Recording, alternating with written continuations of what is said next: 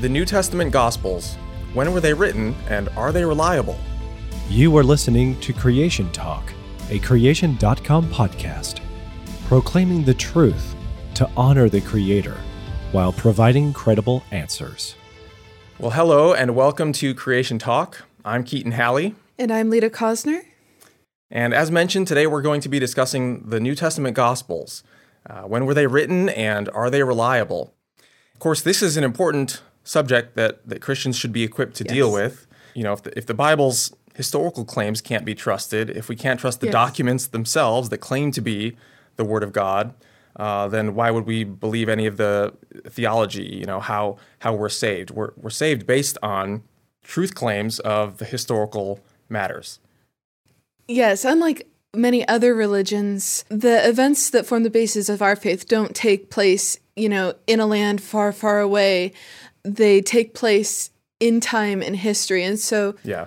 that opens it up to historical investigation. And the truth of those historical claims is really important for our faith. Yeah, like for example, that Jesus rose from the dead, right? Correct. And so, of course, many of the critics' attacks on the Bible will focus on those historical claims or the authenticity of the documents. And so, we, we want to begin with the, the Gospels uh, in this episode. So, can you tell me, Lita, um, when were the Gospels written? Were they long, long after the events that they purport to describe? Right. Well, of course, that is one of the attacks that skeptics will often bring up. These were written decades after the events. How could they possibly be accurate after all this time? And really, that comes from the modern era because we're used to an instant flow of information where we know what happened in China five minutes ago sure.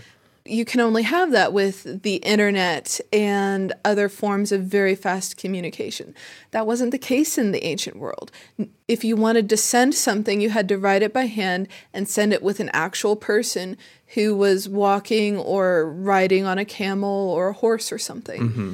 So y- you wouldn't get news from Rome in Palestine until, you know, maybe months later. Okay. And when it comes to the dissemination of information in something like a book, well, each copy of that book has to be handwritten. And then those copies have to be transported by hand. And if it goes to a new hub, it might be copied again at that new hub several times. But again, these are handwritten copies, and so it's a very slow process.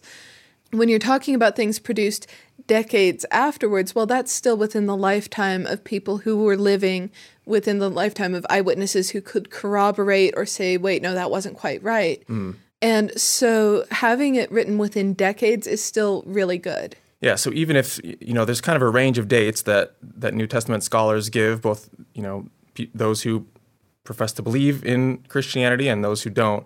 But even you're saying even if the critics are right in uh, giving these fairly late dates, um, that doesn't necessarily mean that the the books themselves are unreliable. Right.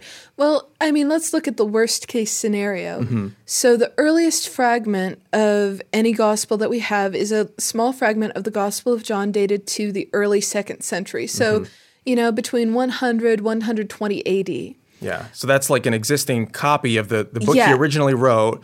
We don't have the very first document that John Right. himself produced, but we have this this copy, and that copy actually dates to about 125 AD. Is that right? Yeah, something around there. But we So know it must that, have been written before that time, Yes. essentially. one scholarly consensus. There are multiple dates, but pretty much the worst case scenario that a lot of scholars agree on is the 90s AD. Well, tradition puts John alive until the mid 90s. And so hmm. so John would be writing it near the end of his life like early church tradition suggests he might Yeah. have. That's the worst case scenario and everyone agrees that John was the last gospel to be written. Therefore, all the other gospels are earlier. right. So of the four, Matthew, Mark, Luke, and John, John would be the last. Yes. And so the others must be dated earlier. Uh, so that means they're all within the first century, as you mentioned, within the lifetime of people who would actually observe these things. You know, Jesus would have been crucified around 30 AD. And the worst case for Mark, which many people think is the earliest, not all, but again, we're looking at worst case scenarios here. Some people might push Mark to around 60 AD, um, which I think would be late, but that's still within 30 years of the events happening. So a lot of witnesses would still be alive. There would be a lot of people able to corroborate. Well, what about that time gap then in between when the events actually occurred and then when the books were written? Is there just plenty of time there for changes to develop in the in the oral traditions that were handed down? Is this kind of like the game of telephone? That's the criticism that often gets leveled, right? You know, one person whispers to another and the, the message gets corrupted as it gets passed down in this game. Is that what's going on with the New Testament documents? Well, no, because even though 30 years have passed, it's people who have either directly witnessed, like the apostles Matthew and John were direct witnesses of the events they're describing. Mark, most people think he's writing down Peter's recollections. Yeah, and of course there's very ancient testimony Yes. to that to that fact. Yes. And then Luke was also in direct contact with the apostles. There's evidence that he used pre existing sources, including Mark's gospel, that he interviewed a lot of the eyewitnesses. And so you've either got firsthand or secondhand accounts. It's not a game of telephone where a person told a person, told a person, told a person. Yeah. And certainly it's not, as in the telephone game, it's not whispering either. This is uh, publicly accessible to the whole community, which is, you know, there, if one person got the message wrong, then the others would be there to correct it and so Yeah, forth, including living eyewitnesses. Yes, there were corrective mechanisms in place. And one thing we know is that the gospel spread very quickly, and there was a lot of content to this gospel.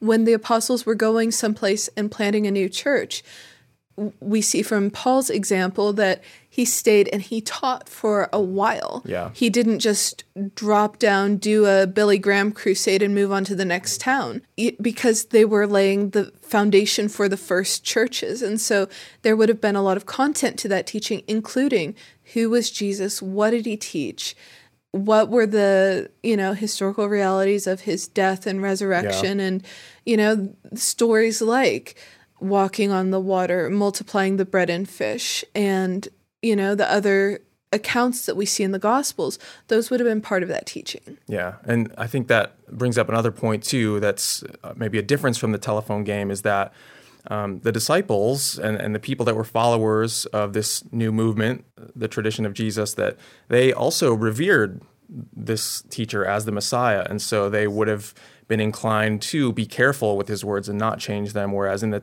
in the telephone game, it's more like it's funnier if you change the message, right? So you Yeah. almost have a motivation to make it, you know, distinct and, and funny.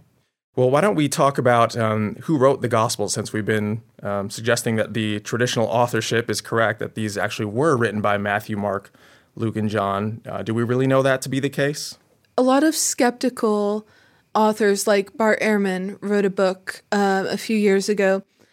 He made the point that the Gospels are formally anonymous. Is the is the way um, specialists would put it. The text of the Gospels themselves does not claim to have an author.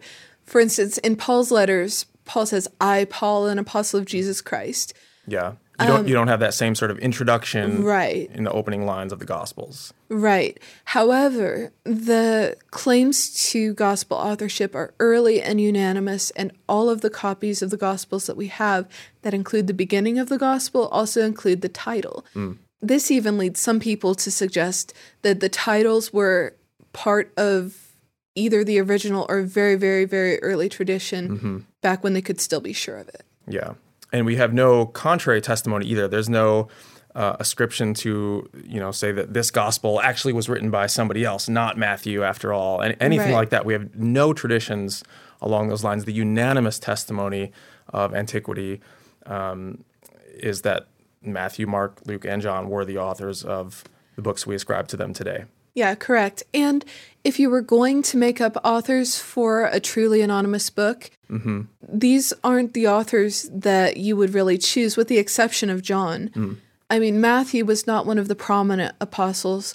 John Mark almost has a bit of a black spot on his um, on his character mm, because he he abandoned Paul on on his missionary journey. He redeemed himself later, but you know, if you were going to forge an author for Mark, you mm-hmm. know, John Mark would not be the one you would think of. Yeah. And Luke was not that prominent either. So you would expect to see people like James and Peter right, some of Jesus' closest Yes. associates, um, yeah. the, the inner or circle. Mm-hmm. Mary, or you know, And that's exactly what we do find, of course, later in the second century and, and, and beyond, right? We have Yes. um, the Gnostic Gospels, for example. Do you want to tell what the Gnostic Gospels are? Well, the Gnostic Gospels are a collection of documents that were written much later than the New Testament books. So the earliest would be around the second century, um, going into a few centuries later than that. They were written to promote the heresy of Gnosticism that that Jesus was not really a physical human being, and there was also some secret knowledge associated with that. And so they would be associated with people like um, Peter and James and Yeah. So they did this very thing that we're Yes. talking about. They they wrote these books that have so little in common with the historical Jesus, right. um, much more influenced by Greek philosophy, and then they grab these names of like the most prominent. Uh, leaders in, in, in the Jesus movement and attach them to those books to give Yes. them authority, but we know that they're they're false. Yeah. Well, why don't we focus then on uh, some of the, the similarities and differences uh, between the different gospel accounts? Because skeptics use these, don't they, to sort of uh, attack uh, the authenticity as well. Right. And it's interesting that they can use both the similarities and the differences. Yeah. They'll look at one passage and they'll be like, well, this is exactly the same as Mark's. And so obviously they must have copied. And so obviously we can't trust it. And then they'll look at another account and like, oh, these have different details. So obviously they must be making it up. And so obviously it can't be trusted. And so you, you know, it's sort of a heads I win, tails you lose yeah. sort of thing. Well, what's our response to that then? I mean, I guess we can say that um, on the one hand, the, the similarities, um, th- that's not a problem. The Bible, as you mentioned earlier, Luke chapter 1, uh, Luke talks about how he used prior sources, possibly Yes. both oral and written, right? He, he mentions that others had written an orderly account prior Yes. to his, his own account. Yes, and so if Luke had access to the Gospels of Matthew and Mark, that would make sense. Mm-hmm. And I don't even have problems with there being other written documents for the early Jesus tradition. Mm-hmm. Some people talk about things like Q and other things that might have been floating around. Yeah, hy- that's a hypothetical, Yeah, you know, other source that may have Luke Yes. and, and Matthew may have both used, right? Yes, and we don't have a copy. Mm-hmm. And if it existed, it wasn't inspired or preserved. Mm-hmm. But, you know, there could have been documents like that in the early church. Yeah. Um, and that would not be a problem for us. Okay. Uh, what about the differences between gospels? Are, are there contradictions? Well, if you're dealing with real eyewitness testimony, a lot of times there would be differences in recollection, particularly in very, um, when you're in a very heightened emotional state. You, the way you record memory is subject to like focusing in on one detail and omitting others. And so, you know, if you think about the differences in like Jesus's arrest and trial narratives. Well, if these are actual eyewitness testimonies, you can imagine how distraught the disciples must have been. And so their memories would have been recorded in that heightened state of emotion.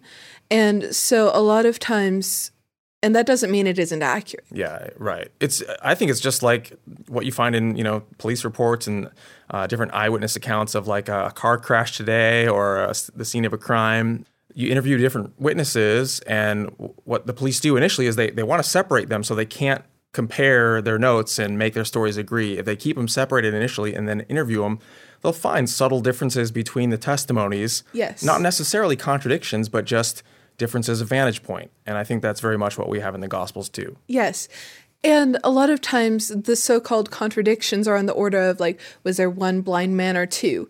Well, if there are two people, there's also one person. Right. And- Neither account says that there was one and only one. It just simply f- fails to mention the second. Right. And so the other writer might only be featuring the one who was more prominent. Uh, well, one actually kind of fascinating way that the differences help to authenticate the Gospels is, and there have been whole books written on this, the whole concept of undesigned coincidences. So this is the idea that uh, Um, in one gospel, you, you find some minor detail that's a bit of a puzzle or a mystery until you compare it with the parallel count, parallel account in another gospel, and that fills in the, the missing piece of the puzzle. Yeah. Uh, well, one of these undesigned coincidences, I know you're familiar with, Lita. It has to do with um, the accusers at, at Jesus' trial, the, the false witnesses that said Jesus is going to destroy the temple in three days and, and rebuild yes. it. Well, that's in Mark chapter 14, and Mark never gives us the basis for that false accusation, but John does. Early on in Jesus' ministry, Jesus said, Destroy this temple and I will raise it up in three days. And John tells us he was not talking about the actual temple, but he was talking about his own body. Yeah. Well, the false witness was that Jesus was actually speaking against the physical temple. Yeah, very good. So so John kind of corroborates what it says in Mark and helps to almost shed more light on Right. the detail that we're given there. Um, another example would be at the feeding of the the five thousand, where um, Jesus in in John's gospel he speaks with Philip specifically, and then also Andrew about where to find food for this enormous crowd. But it's only in Luke 9 that we get this detail that the region they were in was Bethsaida. And then you go back to the Gospel of John, it tells us that Philip and Andrew were both from the region of Bethsaida. So that seems to make sense of why Jesus would speak to these disciples in particular. It's because they were familiar with the area. Yes. And another interesting point is that the internal evidence of the Gospels makes it clear that the authors of the Gospels were first century Jews living in that area. Yeah. And you might take that for granted, but it's not necessarily the case. Um, for example, if you look at another document, there's a document called the Letter of Aristeas that was written in the second century BC in Alexandria. The author claims to be a Palestinian Jew. However, we know he wasn't. We know he never even saw Jerusalem because he gives this fantastical description of Jerusalem that look, is, bears no resemblance to what the actual temple and the actual Jerusalem we know was like. Yeah. And so the fact that the New Testament can just sort of effortlessly talk about places that really existed and give accurate descriptions of Jerusalem and the area, um, even things like, oh, they were looking from the garden towards Jerusalem, we know that they could have actually done that. Yeah, yeah, absolutely. The the New Testament really um, stands out in this regard um, from you know archaeological finds where people thought the Gospels made mistakes in the past, and then they discovered, oh, it's right after all in terms of Yes. geography and, and the sorts of things you're talking about. Um, there was one study by Richard Bauckham, even of the names in the Gospels and Acts, and he showed that the most common names in that time are the same ones that in other sources outside the New Testament were the same most popular names. So uh, you have names like Mary occurring. So many of the people in the Gospels are named Mary, right? Yeah. And that's why they're differentiated by uh, other in other ways, like Mary Magdalene Yeah. or Mary, the mother of Jesus. Yes. Same thing with Joseph. You have Joseph of Arimathea and Joseph, Jesus' father, and so forth. Yes. Well, those were some of the most popular names at the time, showing that the New Testament writers, the gospel writers, were familiar uh, and, and eyewitnesses of the things that they testified to. just to put it in perspective, if the Gospels had been written even a century after, they would not have been able to describe the Jerusalem of Jesus' day because the Romans destroyed it. Mm. Yeah, so they, they had to be eyewitnesses of Jerusalem before 70. Mm. Excellent. Well, uh, we've covered a lot of ground today, Lita, but uh, really we've only scratched the surface. And so if our viewers want more, there's plenty of information available on the Gospels, the New Testament, and uh, the rest of the Bible, how to defend it. And so we hope you'll visit creation.com and join us again next time. Thank you.